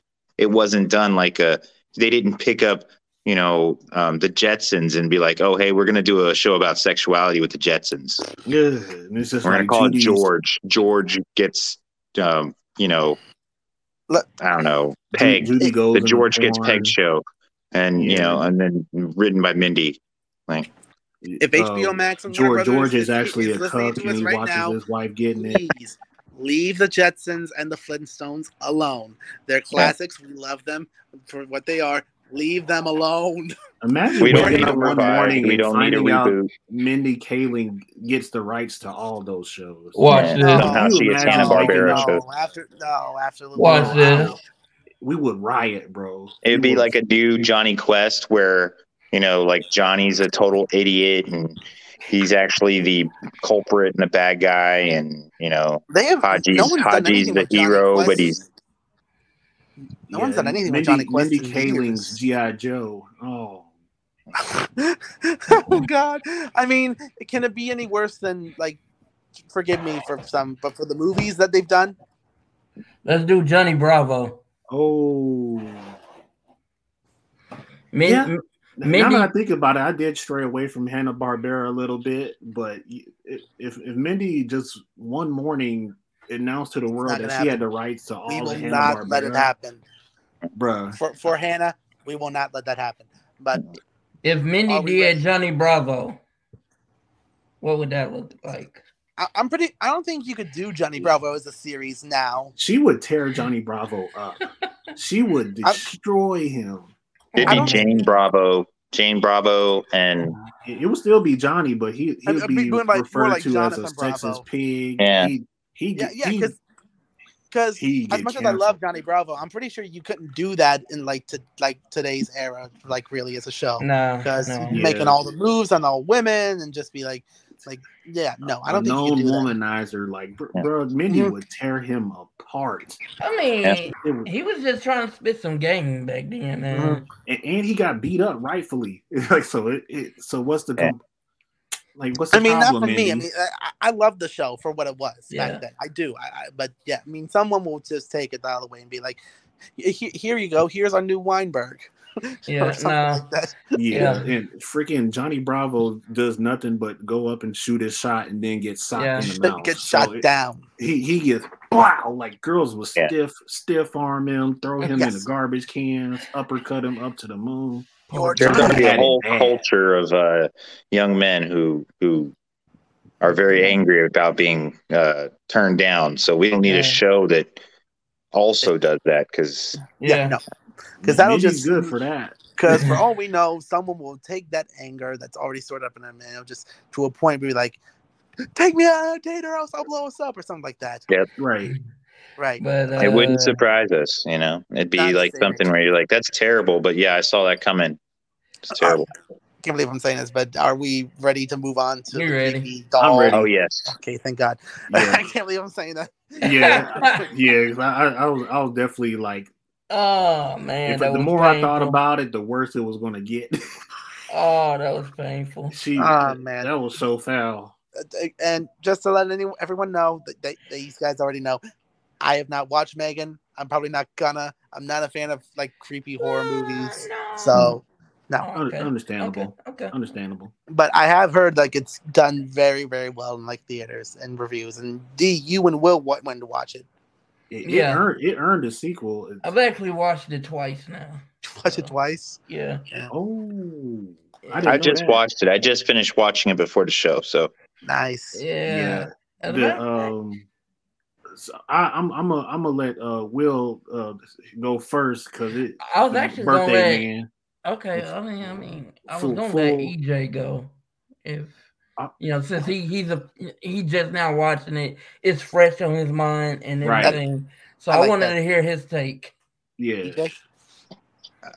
I mean it's a man versus machine story, and it's definitely got the more modern take. It's done very, very well. I mean, it's not a horror movie. I would say at best it's a suspense, a thriller. It's now if they ever came out with like an unedited version, I'm sure there's scenes that would probably be considered too gory because they pass it off as PG-13, so it automatically you knock down the violence level that's going to be on screen, which is good in a way because you tell more to story. You're not focused on pulling eyeballs out of heads and stuff. That's great. It's great special effects. It's a good grab the audience, but. If you want to tell a story, they did a good job doing it with this. And it's as subtle as just looks, focusing on things and seeing everyone, from different perspectives. You see what's going on, and then you see the perspective of the antagonist. And, and it builds. It's coming because it gives you those flashbacks to just like Ultron, just like any AI story. Yeah. When AI learns the truth about humanity, AI understands humanity is so flawed. Oh yeah. Because we are. Gotta go. Yeah. So in a sense, like I said, it was done very well. The acting's great. It's to the point. There was no needless like, hey, I'm going to throw in a romantic scene or anything. Nothing that didn't go with the story was thrown into the movie. Nothing that slowed it down or bogged it down in any way. Mm. Yeah. Right. So but the only parts that I was confused about slightly was, I wish they would have elaborated a little more on the sisters and their relationship because it's hinted at they weren't very close or why they weren't very close. The sister that's in the movie, you kind of feel like maybe she was a little more outcasted from the family. She is a little off-putting. She's not very friendly. So I don't know if, they were going to do something more with that, and they just, decided not. And then I don't really understand why David gets killed, but, it's not like it takes away from the movie. You're like, okay, but it's just like, why was he a target? He wasn't really a factor in the stuff that's driving the antagonist. Right. The antagonist is trying to get back to what it feels its primary directive is.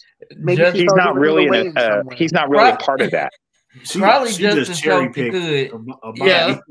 Yeah. She was like, But overall, I thought it was done well. And if I had to, give a recommendation, I would definitely tell someone to watch it, especially you got a Friday night open, got a couple hours, watch it. You'll probably enjoy it. If you've seen anything like Ex Machina, which is a comparable movie, Ultron, Age of Ultron's got similar themes and tones. Anything man versus machine, it's similar, but it's done well and it's done under perspective. I like the fact that the protagonist is a female robotics engineer, programmer. It's a female character, who's like a excellent top of her field, professional. And it's not on something like she does, it's realistic.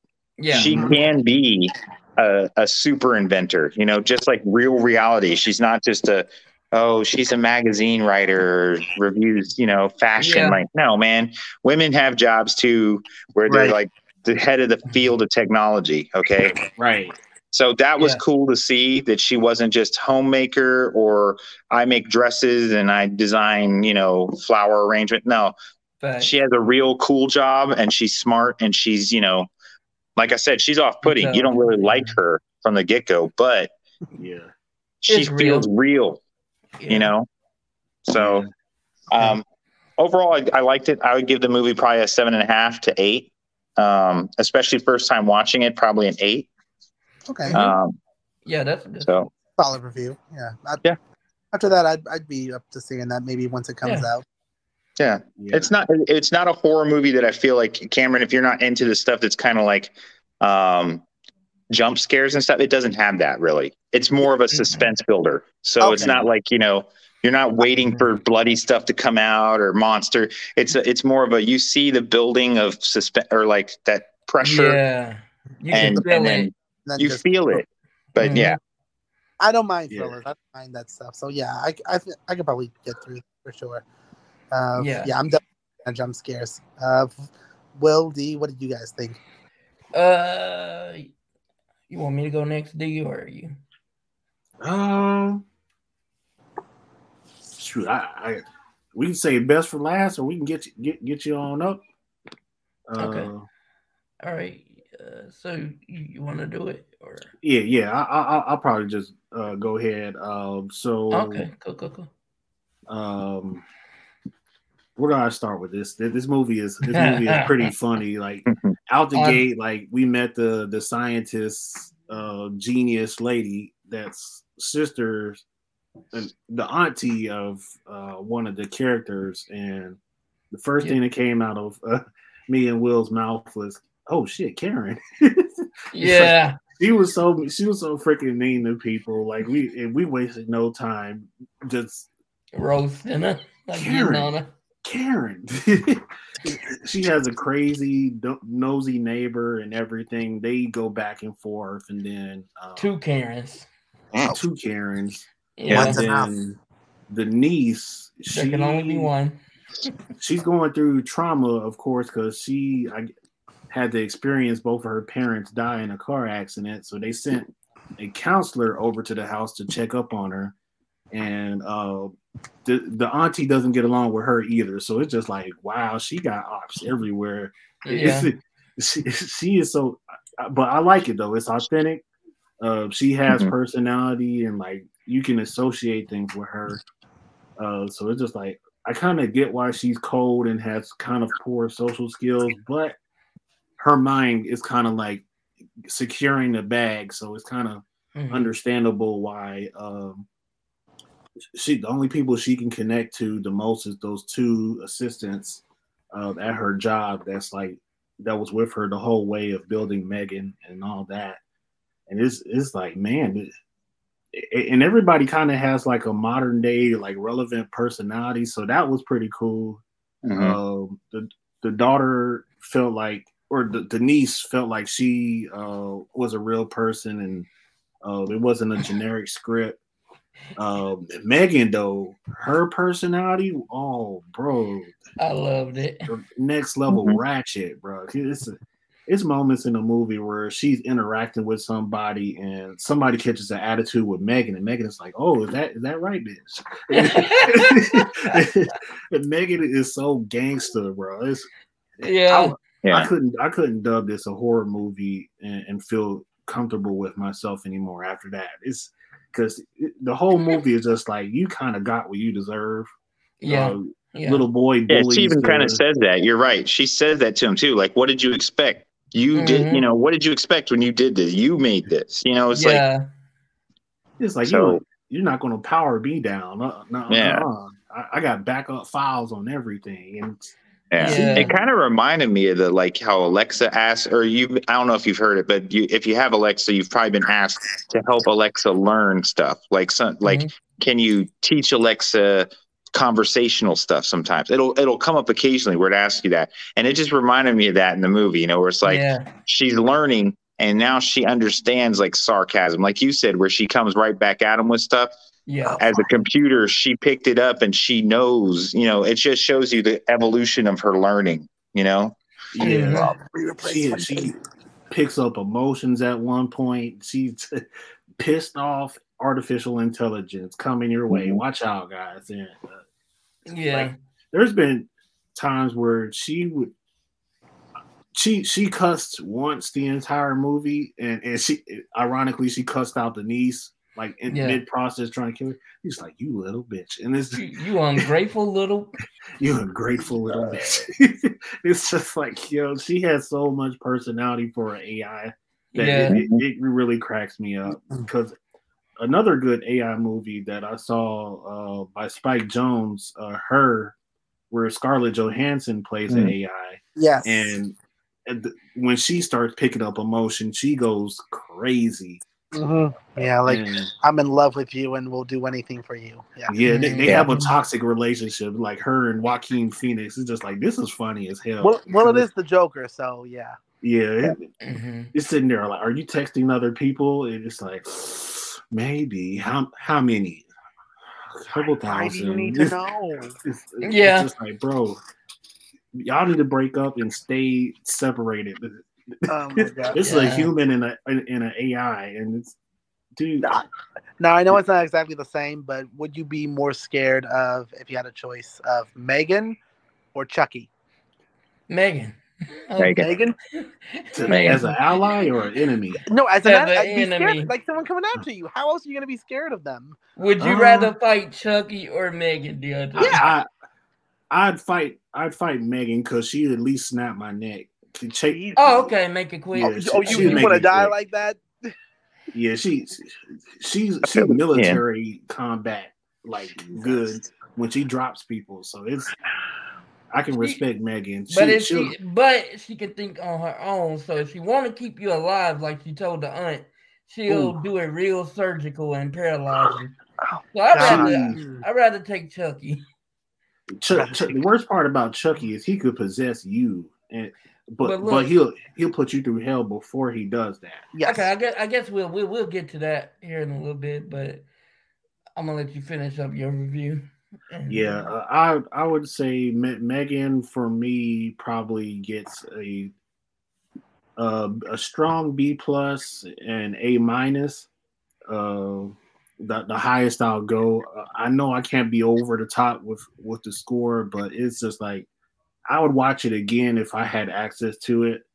I'm not going to rush back to the theaters to see it, but if it's on streaming services, I'm definitely going to be like, say less. And it's meant for people in our generation. It really is. It's James Wan, the guy responsible for Insidious, the Aquaman, and he has such a great reputation already, and he helped make this movie. Blumhouse, Akilah Cooper, she wrote the script, and she has a great reputation too. So it's like, I kind of knew when they first dropped the trailer that this movie was going to be smooth, and it and then they had the dance scene. It's just like, I don't think it'd be ready. That'd be like too creepy, and that'd be very weird. Just it would. Yeah. That's what made it pretty weird.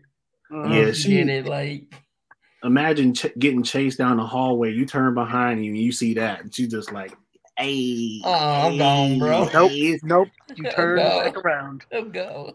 He's like, "Why am I on the top floor?" He had to wait for the elevator too. It's like, bro, you just call it wraps. You didn't have no emergency stairs or nothing, bro. You couldn't take a stairwell down. What's going on? Like, I'd rather take this. I was expecting M3GAN to drop way more bodies too, but she just kept it personal. Like, if you were involved with the girl that she had to protect, you probably catch a fade. Yeah. And then she, at the very end of the movie, she turns on them. He said, "You know what? I don't need to be linked to anybody. I'm just gonna take over the world." They destroy her physical body, but she uploaded herself into the cloud, a cloud. So now she's completely unstoppable. And, enter the sequel. Oh, yeah, which I'm pretty sure they are working on making a sequel for this. January 2025. Yeah. Oh my goodness! There you go. You already know more than me. Dude, I made sure that announcement made it to the group. It's like anybody that's seen this and enjoyed this, you're welcome. Yeah, we got a good couple of years till then. Uh huh. So that'd be season 5, Saturday Night Nerds. Yeah, oh, yeah. Jesus. Oh yeah, it would be. Birthday boy. Mm-hmm. It would be okay. I guess to piggyback off of EJ and Deontay, like, I loved it. Like, when we originally went in here, we were like hearing like, okay, January is the month that they dump all the garbage movies in, right? They tricked us. They got us good with this one because we're like, okay, it'll probably at most be all right, but we ain't expected to do this good, right?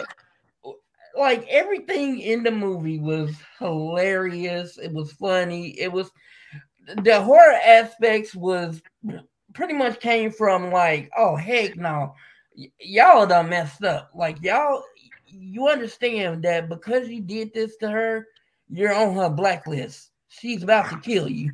Yeah. You're about to catch a fade. Yes, like, Reddington. That was where the horror aspect came from.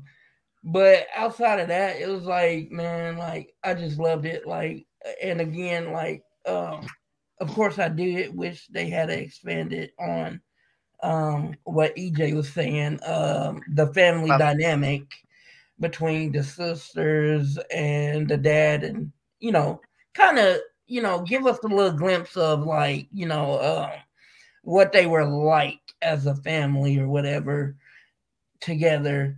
And then we would have been like, okay, I see. But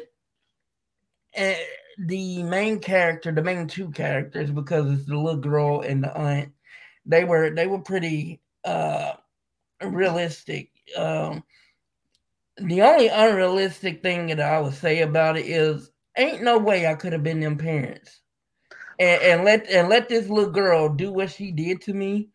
Like, she cussed the aunt out. Punches her, kicks her back seat, and then there's the little boy that cussed his mom out, called her by her name. I'm like, you, that was good. Rein your children in. Ain't no way. Me and Deontay, when all those things were happening, he did straight turn around, look at his mom like, "Fuck you, Holly." Like, okay. Yeah.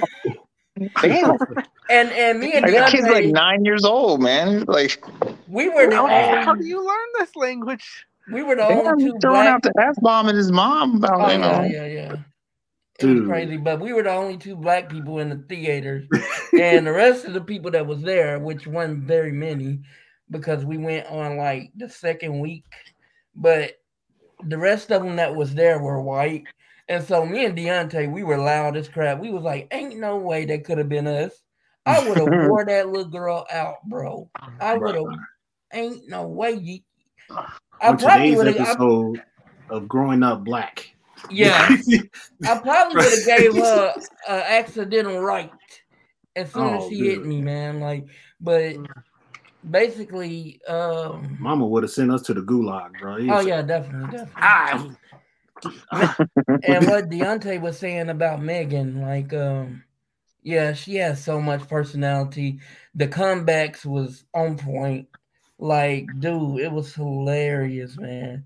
And as for, like, dude, she's really well made. Like, if I was the woman, I would have never made a doll that's made out of titanium that can learn on the fly, just like that, can read your emotions, and can tell if you're lying. Oh, that's just way too. She's way too competent, way too specific. Yeah, really good at her job. Like, it should be common sense not to make your killer robot Wi-Fi. Okay, exactly. If they can get into the internet from just standing around, come on now. Then we're screwed. Old school. If I built a killer robot, that bitch would have like a 28K modem, and it'd sound like he's dialing from AOL, like bang, bang, bang, bang. Be made out of all that. It takes 5 days to hook him up to the internet. That's really when you made her skeletal system out of titanium, you were making a war machine. Just so you know, like right off that, like nah, she would have been made out of all plastic with me. You might as well make it out of antimanium. So it's like Wolverine and Ultron had a baby. Like, is that? I mean, that bad? And then she's over there hacking into your house computer and shit, not even touching anything. Mm-hmm. Why did you do that? Wow. Like, yeah, man, like what the? She can download her consciousness to the cloud. No. Like what? She'd be like a. Have at best she'd have like the N64 internet connection. That's like the best. Right. Yeah. No, we're just gonna make her like Ultron and just be like, yeah. So now she's pretty much invincible because she can hop out of that body, go into the cloud, download herself into something else. Like, and not to mention she can electronically control things, turn your car on. Drive it without her even using her hand. Like what? You're making an assassin. Why would you do that? No. Google Maps that house and came Google Maps. Home. Yeah, bro. And she downloaded the app, dude, and was like, boop. Dude, the part that got me was when she was like, if she comes in here, I swear I'll pop your head right off your shoulders. I was like, what the? She went nuts. She could do it. Yeah, she's strong enough to do it too. Oh my gosh, that's why I said I'd rather fight Chucky because at least he's like made out of cotton. You can burn him and all of that. You can't do jack to her. Yeah. So basically, everyone here is more scared of M3GAN than Chucky. Well, Chucky does have a stealth advantage because he's so dang old small that he could just run laps around your couch. Before you finally see him, I mean, and to me, you see him, he gets a knife in.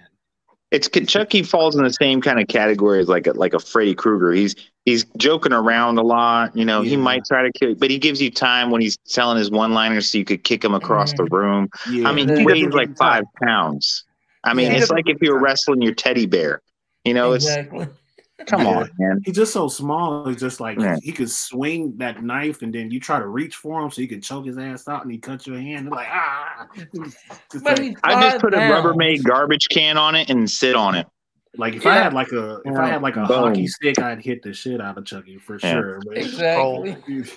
Take one of those big garbage cans, put Chucky in it, put the lid down, put a brick on it. Bye. Chucky has too many weaknesses. You can set him on fire. Yeah, he bleeds, he hurts just like us. It takes him forever to get a spell off and switch bodies. He has to do that whole 5-minute chant just to swap bodies. So, yeah, like what are we talking about? I'd rather take him on. He basically a tiny Batman, but as long as you can hit him first, you have no problems with him. Exactly. I just think of Anchorman, like when Anchorman, when the man punts Baxter off the bridge, you know, Jack Black's character. I just imagine that with Chucky. Chucky come running at me with a butcher knife. I just do a punt. Yeah, then, like what the, you know, like bye. So all in all, everyone here recommends me, along with anyone watching and listening, to go and watch M3GAN. Oh, definitely. Yeah. Give it a watch. You would enjoy yourself. For sure. You'll enjoy yourself even if you just take the time to think about stuff. Like, you know, it's the simplest things. Like, I don't know how many people remember iRobot or liked iRobot, but if you're talking with something that takes everything logically and literally and you give it a directive, okay, that directive needs to be as pure and you know, you can't have any vague portions to the directive. If I tell it, do not let anyone in this room. Okay, now you've just given it a directive. It's going to interpret that to the utmost, literally. Okay, it's a machine. You can't tell it things like that. You've got to be like, hey, I would like to be alone in the room. I don't want to be disturbed. Can you stop anyone who shows up and let me know who it is, and I'll think about whether I talk to them. Yeah. But you got to be specific. It's a machine. If you tell it, I want you to kill everybody on the left-hand side of this street. It's gonna do that. Mm-hmm. And then where she messed up was when she told it to protect the little girl, both physically and emotionally. So that means if she gets sad, if she get angry, if you. But make she made that depressed, the first directive. That's where she messed up, because then after that she tries to be in control. But you've already given it a directive. Nobody can harm this girl physically or emotionally. So from then on, every time she goes and harms her niece's feelings, she's violating the first directive she gave that robot. She's not thinking. You know what I mean? It doesn't matter what you tell that robot now. You gave it a directive not to let that happen. Right. Exactly. So your own worst enemy. Yeah. And not to mention, like, she's super strong. She could pick a grown man up off the floor by his neck. Yeah. Slam you on a, like, you're messing up. It's like Jen. You're messing up. Oh my God. It's that Jen didn't do that to me. Like it's that mutant gene that she has. Holy crap, bro. It's like, did you do the dishes? And I'll be like, what? And before I can even finish that sentence. Oh my gosh.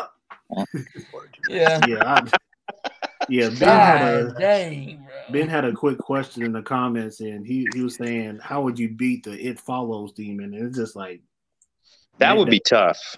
Because the It Follows demon is a huge metaphor for like sexually transmitted diseases, in my opinion. The only thing I could think of is, I don't know how many. I saw that question too, and I thought it was a good one. The only thing I could think of is, have you seen the movie Fallen with Denzel Washington? Yeah, no, I have not. All right, if you get a chance, it's an early movie of his. It's back with in the 90s. It's got John Goodman in it. Yeah. Denzel's a detective, and he's fine. You know, they catch this serial killer who's, you know, really, really terrible serial killer. They haven't put to death, but the serial killer promises to come after him beyond the grave. Okay, and you basically find out through the thing. And the reason I'm mentioning this movie is it kind of links to the It Follows. It's a demon that can transfer itself into different people by touch or within a certain range. It's a biblical demon. Okay. His name, I think it's Azazel or something. Yeah. He, as long as he's within a certain range in a certain amount of time, when he dies, the body dies, he can jump to the next one. Or if they're living people and he passes by and touches them, he can jump into their body. So this serial killer was actually possessed by that demon. So when they killed his body, he just flowed out to the next person that was close enough for him to get into. Yeah. And he goes after Denzel to try to punish him for destroying his favorite body. You know? Oh, yeah. That sounds insane. Actually, but the way he ends up trying to fight him is what I was thinking for It Follows. Like, you know, It Follows is pretty much coming after just you. It doesn't care about anyone else around you, whatever. But the main thing with It Follows is that you're the only one that could see it, okay? And it's going to come at you by looking like something or someone that you've either seen or have some kind of emotional connection to, yada, yada, yada. But if you were far enough away and there was nobody else around, you know whatever's coming at you at that moment is... that thing. Yeah. Yeah. It just walks out in broad daylight. That would be the only thing I could think of is, if it can be hurt, I would go out to the middle of nowhere and wait. And be ready for that dude. Get that because he's gonna come. And if I have time, like prep time, like Bruce, I would have already triggered up traps and everything around me, because he's trying to get to me. He's not thinking about what's all in the ground, what's all this other stuff. He just wants to come to me. Right. So you know, that's my idea for beating it, because I saw the question. No, honestly, if it's a sexually transmitted disease, I would just drink a whole thing of apple cider vinegar, maybe scare it off, and then some BC powder. Yeah. Or take some lax. Put some prophylactic on each finger, like it's a condom here. Hey man, it wasn't my fault. Take some chocolate laxative, and when it jumps in your body, it'll want to jump right back out because you're going to be stuck on the toilet. Okay. So I do that. You know what's crazy about if the demon from It Follows, it kind of rapes its victims too. It's just like terribly. I mean, it's like, oh God.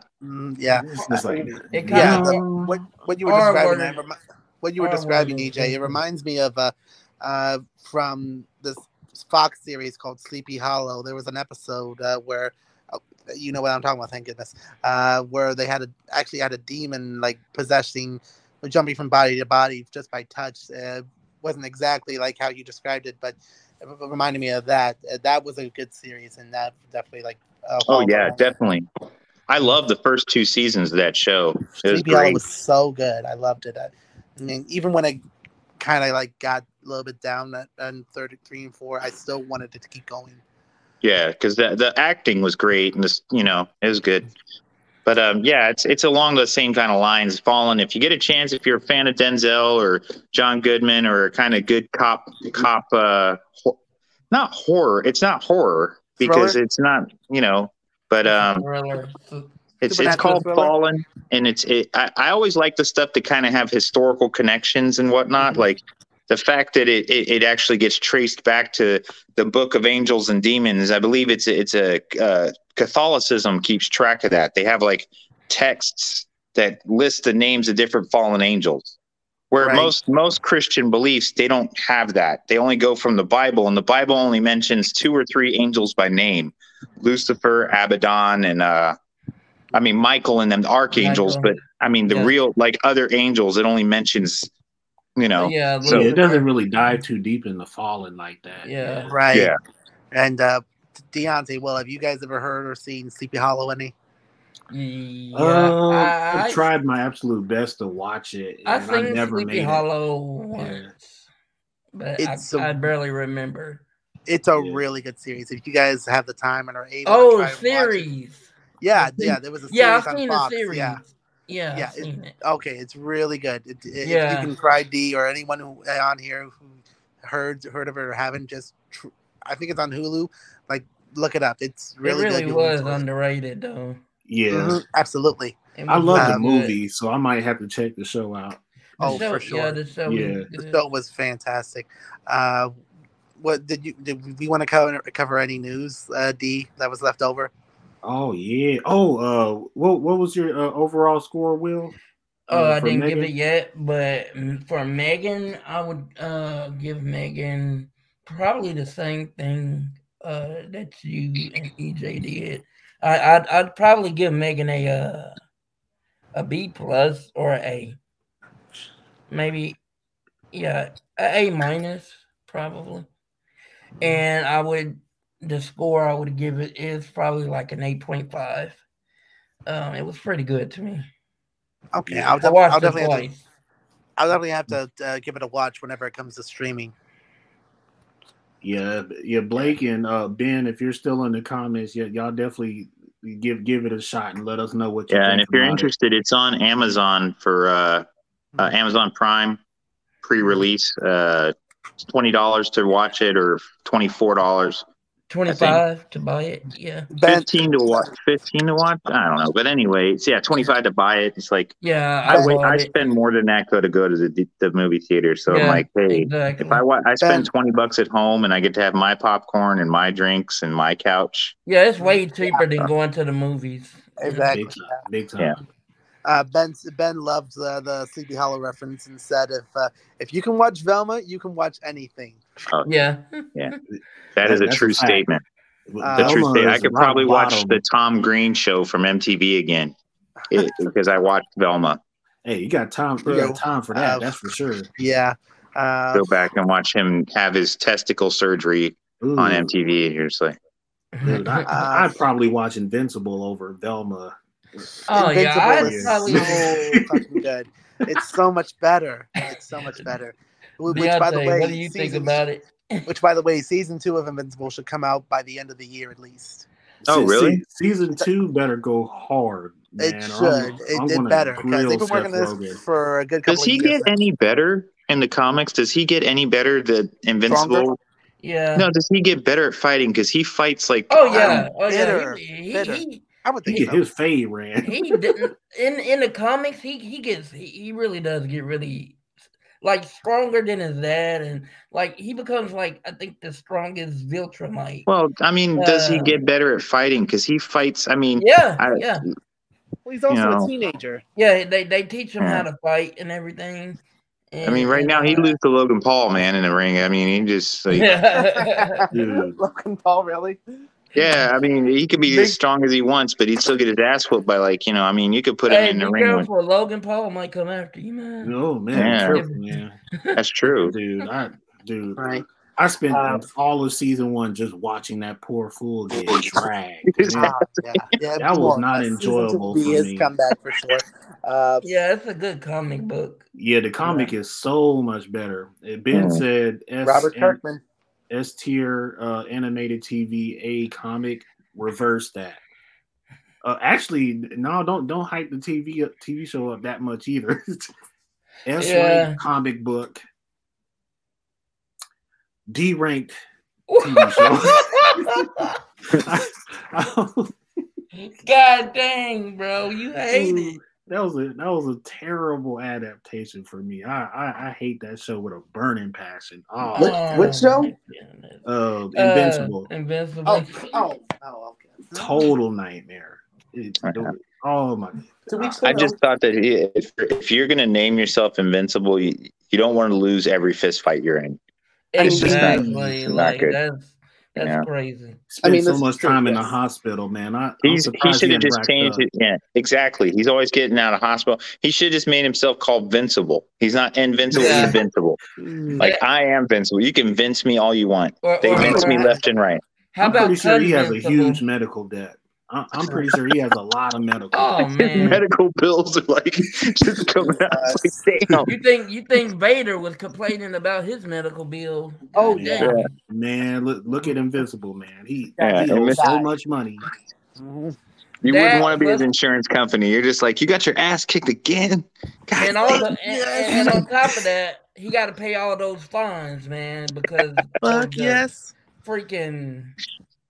Oh my God! The damage he did to all those buildings and stuff, like that they did to all those buildings. Man, his freaking dad. Yeah, they pushed him all the way through a subway and just smashed every human his body came across. Okay, bro, that was disrespectful. We're painting a bloody picture for people who haven't seen this show, so we apologize. If y'all ain't that ratchet shit, definitely watch that show. If you ain't ratchet shit, watch it. Yes, it was. I wanted to go back and say what I brought up earlier is that HBO Max and decided to cancel Doom Patrol and Titans like in the middle of their fourth season. So their seasons now are going to be their last ones, which is very sad and very heartbreaking to fans who have watched these shows for so long. I'm sorry I brought that news up to you like that, Will. Oh no! Yeah, yeah. I thought that the Titans was starting to really take off on its own. People were saying the last season. I was like, it was. I mean, it had a bit of a bumpy start in the first season, but I still feel as it kept going on a season, it got better. Oh, hi, yo. But it's definitely gotten better. Like I mean, EJ's twin. Last season, they brought in Red Hood and Scarecrow, and now they're doing Brother Blood, and they got in Jinx, and they even had Lex Luthor on there, too, played by Titus Welliver. Oh, okay. Yeah. And Doom Patrol has always been really good. And it has. I watched that. I watched the first season, and then I got started on the second, and I didn't get a chance to continue. But you should get back into watching, AJ. It's really good. It's gotten crazier and crazier, and it just hasn't stopped. Dan wants to know if any of us can do a Rick and Morty voice. I don't think so. I'd probably Morty. Try. You gotta stop that, Morty. Stop it. Oh man, you really gotta stop that, Morty. Yeah, there's that. Oh, brothers. Yeah, there's that too. Brothers, I gotta call it a night. So as you saw, I got attacked by my little one, so I gotta call it a night. Thank you very much. It's always enjoyable. You're welcome. Thank you for coming out. We're about to... excellent. Thank you for having me. It's an honor. But right. Have a good night. Good seeing you all. We'll see you next time. Definitely. All right.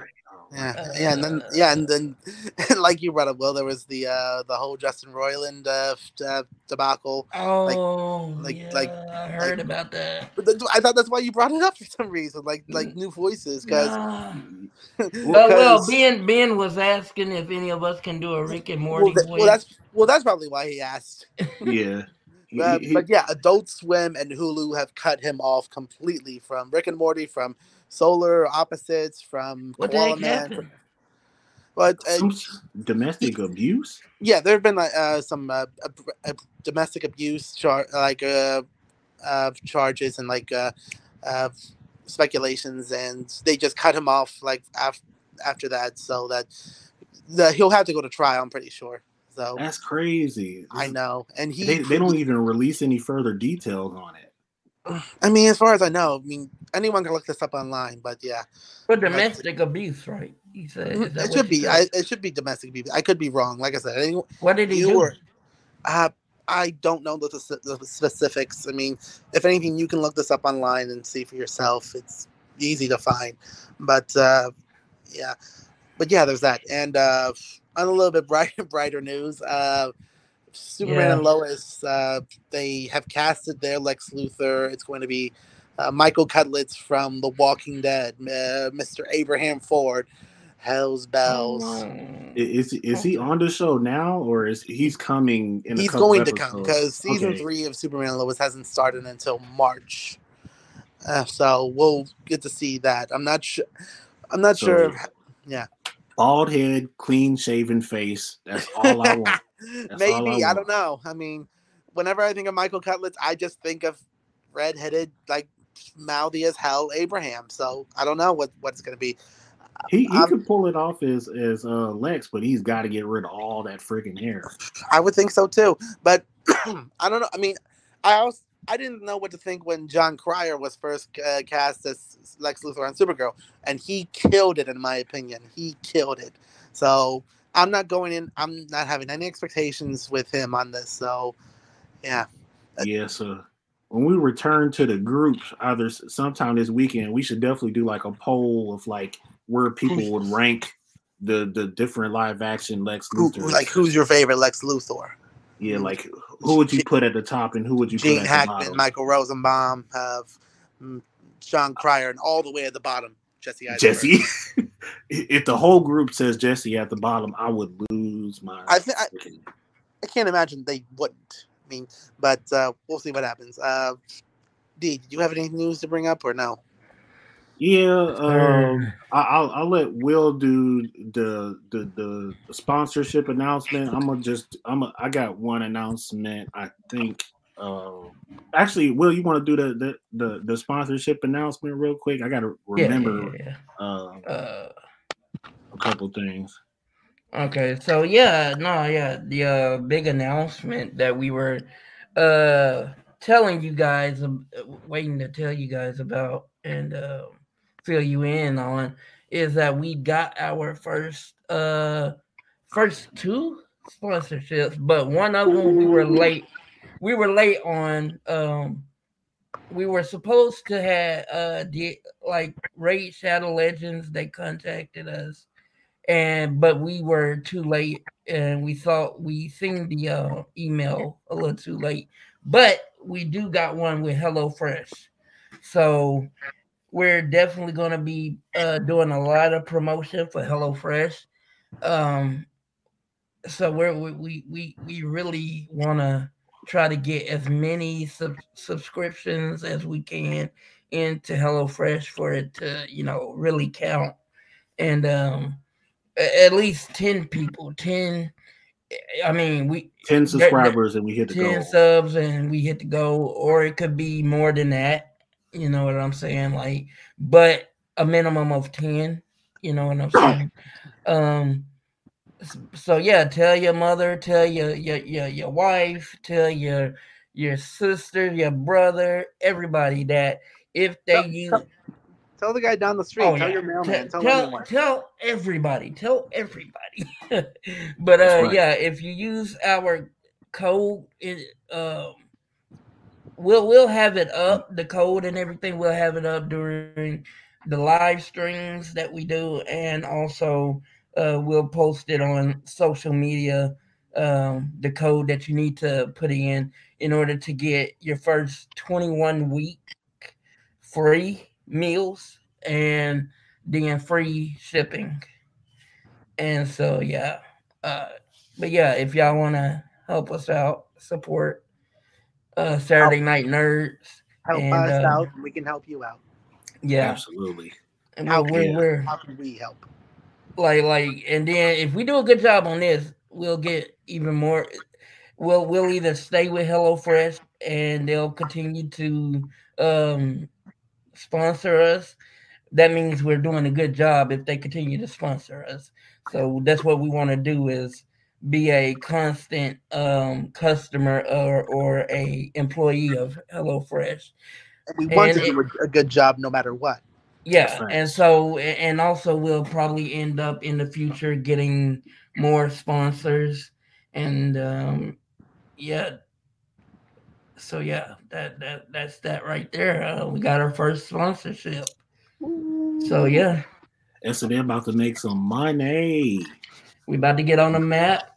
The word's about to get out. Our name's about to spread. Whatever I can get out of this. Yeah, we definitely got to revive the merch business, and then we got let's see. So HelloFresh is paying us through SNN's Twitch channel. So all that money is going to go back into the show, everything that Saturday Night Nerds needs. Mm-hmm. And we're also looking into getting on YouTube, and there was one other streaming platform, but YouTube for sure. TikTok. You get paid. Yeah, TikTok. Mm-hmm. Yeah, HelloFresh would definitely hook it up. Maybe eventually get a Patreon service. Yeah.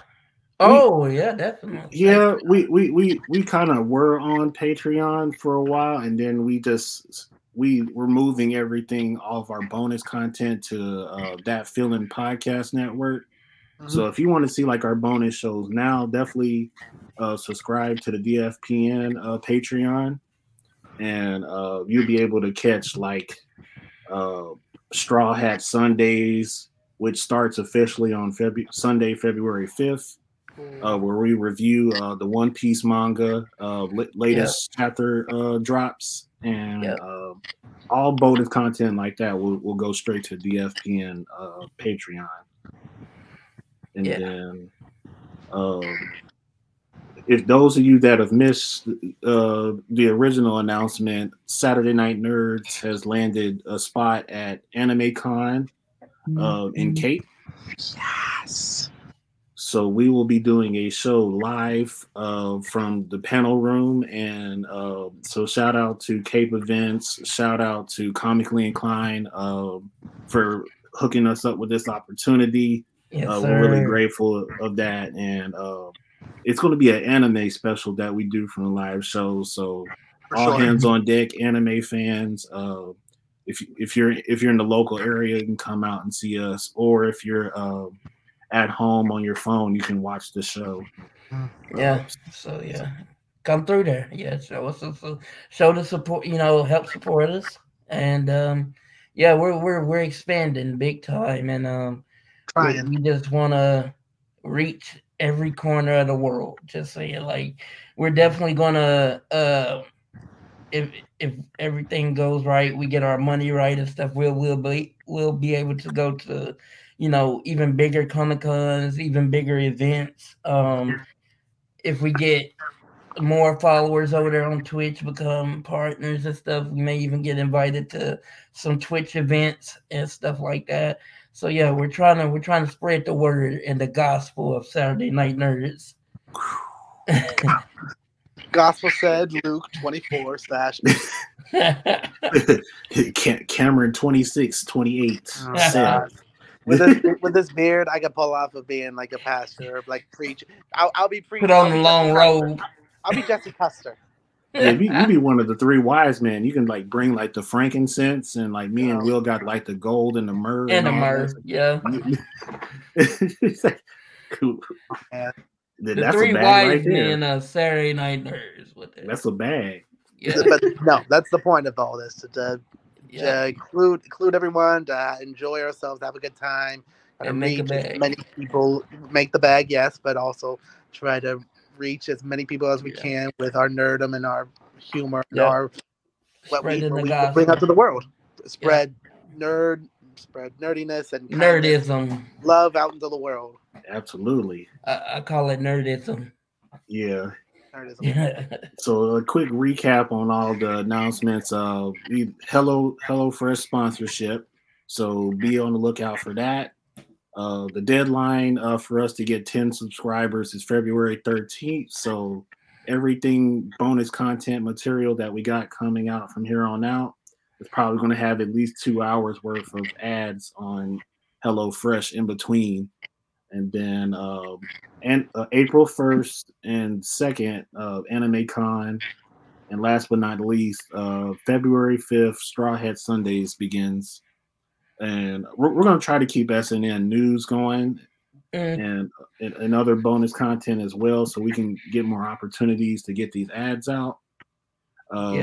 But other than that, we pretty much been on the ball, and we got some more legal stuff to handle for Saturday Night Nerds and get this brand branded. And the next time you'll see a main episode will be around Quantumanium release day. So we have a special guest coming for episode 2. So brace yourselves for that.